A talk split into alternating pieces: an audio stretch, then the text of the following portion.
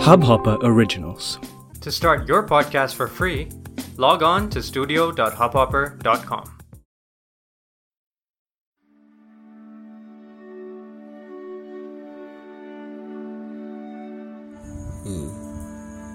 ठीक है तो क्या होता था कि हर सब्जेक्ट की नोटबुक अलग अलग बनती थी लेकिन एक नोटबुक ऐसी होती थी जो हर सब्जेक्ट संभालती थी।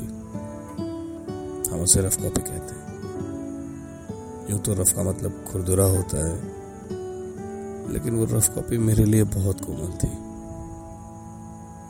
कोमल इस संदर्भ में कि उसके पहले पेज पे मुझे कोई इंडेक्स नहीं बनाना होता था। ना ही शपथ लेनी होती थी कि इस रफ कॉपी का एक भी पेज नहीं फाड़ूँगा, या इसे साफ़ रखूँगा। उस कॉपी पर हमारे किसी न किसी पसंदीदा व्यक्तित्व का चित्र होता था।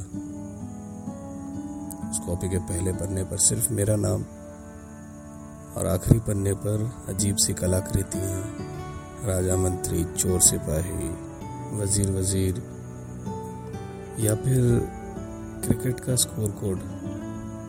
उस रफ कॉपी में बहुत सी यादें होती थी, जिससे अनकहा प्रेम, अनजाना सा गुस्सा कुछ उदासी, कुछ दर्द। मेरी रफ कॉपी में ये सब कोड वर्ड में लिखा होता था, जिसे डिकोड नहीं किया जा सकता था। उस पर लिखे कुछ शब्द, कुछ नाम, कुछ चीज़ें ऐसी होती थी जिन्हें मिटाया जाना मेरे लिए असंभव था। मेरे बैग में कुछ हो या ना हो, वो रफ कॉपी ज़रूर होती थी। आप मेरे बैग से कुछ भी ले सकते थे, लेकिन वो रफ कॉपी नहीं। ज़्यादातर पन्नों पर मैंने बहुत कुछ ऐसा लिखा था, जिसे मैं किसी को भी नहीं पढ़ा सकता था। खैर, अब समय इतना बीत गया है कि अब वो रफ कॉपी जीवन से बहुत दूर जा चुकी है।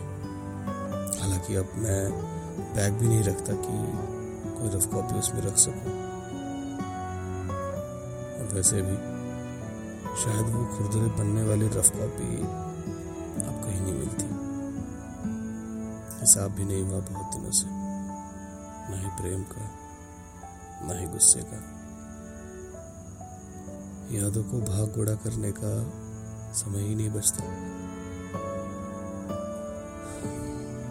अगर कभी वो रफ कॉपी मिलेगी तो उसे लेकर बैठूँगा। पुरानी चीज़ें खंगालूँगा। हिसाब करूँगा। और आखिर के पन्ने पर वज़ीर वज़ीर खेलूँगा। फिर इस बार सारे पात्र मुझे ही बनने होंगे।